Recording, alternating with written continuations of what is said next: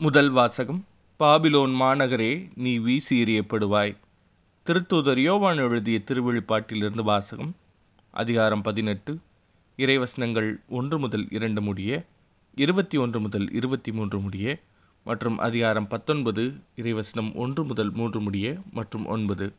சகோதரர் சகோதரிகளே வேறொரு வானதூதர் விண்ணகத்திலிருந்து இறங்கி வர கண்டேன். மிகுந்த அதிகாரம் கொண்டிருந்த அவருடைய மாட்சியால் மன்னகம் ஒளிர்ந்தது. அவர் வல்லமையோடு குரல் எழுப்பி பின்வருமாறு கத்தினார். வீழ்ந்தது வீழ்ந்தது பாபிலோன் மாநகர்.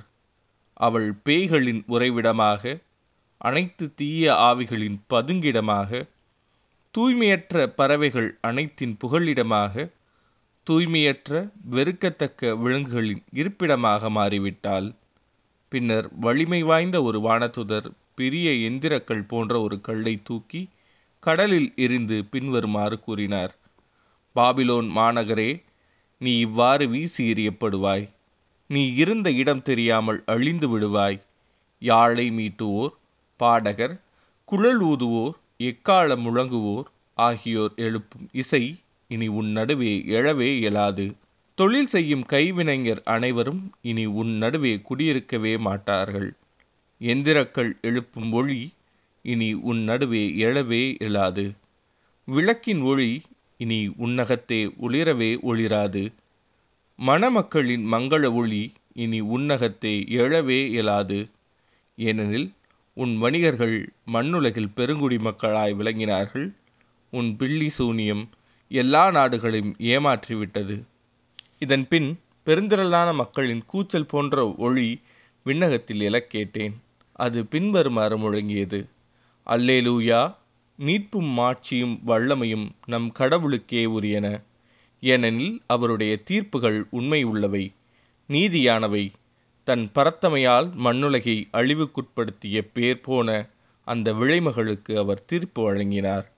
தம் பணியாளர்களை கொன்றதாக அவளை பழி வாங்கினார். மீண்டும் அந்த மக்கள் அல்லேலூயா அந்த நகர் நடுவிலிருந்து புகை என்றென்றும் மேலே எழுந்த வண்ணம் உள்ளது என்றார்கள். அந்த வானதூதரினிடம் ஆட்டுக்குட்டியின் திருமண விருந்துக்கு அழைக்க பெற்றோர் பேறு பெற்றோர் என எழுது என்று கூறினார். இது ஆண்டவரின் அருள்வாக்கு இறைவா உமக்கு நன்றி. நற்செய்தி வாசகம். பிற இனத்தாரின் காலம் நிறைவு பெறும் வரை எருசலேம் அவர்களால் மிதிக்கப்படும். லூக்கா எழுதிய தூய நற்செய்தியிலிருந்து வாசகம். அதிகாரம் இருபத்தி ஒன்று இறைவசனங்கள் இருபது முதல் இருபத்தி எட்டு முடிய. அக்காலத்தில் இயேசு தம் சீடர்களை நோக்கி கூறியது எருசலேமை படைகள் சூழ்ந்திருப்பதை நீங்கள் காணும்போது அதன் அழிவு நெருங்கி வந்துவிட்டது என அறிந்து கொள்ளுங்கள்.